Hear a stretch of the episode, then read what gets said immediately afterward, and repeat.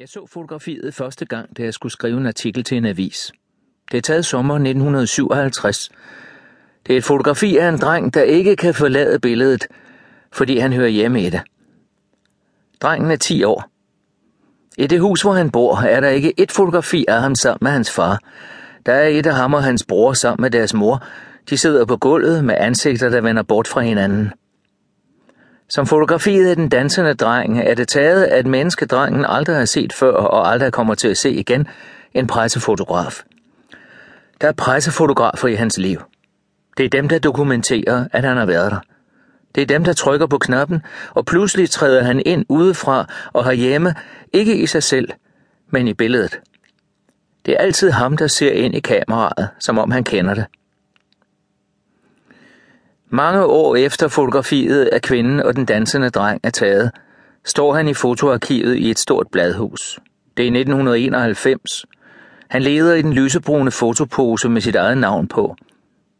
Han har aldrig set i den før, men noget siger ham, at det han leder efter er i den. Hans fingre arbejder hurtigt. De vender fortiden for hans øjne, som var den fjerde let.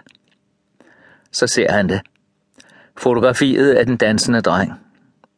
Han vender det om og ser navnet på kvinden, der har den venstre arm ned over drengens ryg og trykker ham ind mod sit bryst, så butterflyen sætter sig skævt. Vicky Alvarez. Det er taget midt i juli omkring midnat til den årlige midtvejsfest i Cirkusrevyen, som hans far ejede.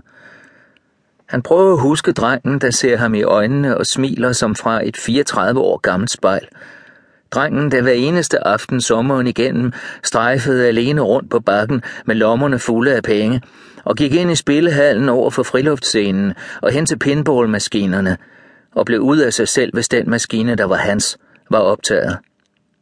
Hvis den var optaget, kredsede han om spilleren med en fjendtlighed, han vidste ville jage ham væk. Det var hans maskine. Det var ham, der mestrede den. Ingen han havde set ved den, kunne det han kunne. Ingen kunne få så mange frispil som han. Aften efter aften forlod han den med tavlen fuld af frispil, han ikke kunne nå at spille. He stands like a statue, becomes part of the machine, feeling all the bumpers, always playing clean. He plays by intuition, the digit counters fall. That deaf, dumb and blind kid sure plays a mean pinball. Det var den bedste og sværeste pinballmaskine på bakken. Foran den tilbragte han timer, inden han skulle over i sin fars revy, og se det eneste menneske, han knyttede sig til med sit hjerte og sin lyst, Vicky Alvarez.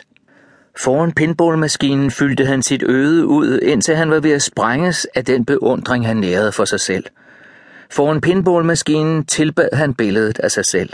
Han var verdens bedste pinballspiller, og alle i verden beundrede ham, mens han spillede. He's a pinball wizard, there's gotta be a twist. A pinball wizard, he's got such a supple wrist.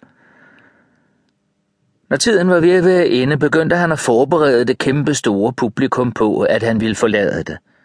Han spillede som en mester, fik ekstra kugler og ekstra spil, og oppe fra scoreboardet sagde det dok dok dok, når frispillene tikkede ind. Så vendte han ryggen til maskinen, mens alle i verden rejste sig og strakte armene i vejret og skreg deres lunger ud i beundring over drengen, der altid var alene. For så længe han var alene, var han den største, den bedste og den farligste af alle. Den alle pigerne ville have, den hun ville have. Gudinden i mørket, Vicky Alvarez, den meksikanske danserinde, som han gjorde til sin aften efter aften efter aften. Drengen på billedet har hjemme i billedet, og i armen på kvinden, der smiler så stort, fordi hun bliver fotograferet. Drengen, der hver aften lister ind på morens og farens kontor i bunkerloven bag teltet og finder morens pung i tasken og fisker en sædel op, så han kan komme over i spillehallen til sin pinballmaskine. Han behøver ikke at stjæle pengene. Hans mor giver ham dem alligevel – men kun når han har stjålet pengene, kan han synke ned i det ensomme kongerige, hvor han forvandler alle andre til tilskuere og sig selv til Gud. Drengen på billedet lyver, stjæler og bedrager. Bag ham smiler kvinden i den strikkede trøje, fordi det er så sødt med drengen, der danser med kvinden, der overhovedet ikke er sød, men syndig, og som derfor passer til drengen. Drengen er den syndigste og mest svigefulde af alle.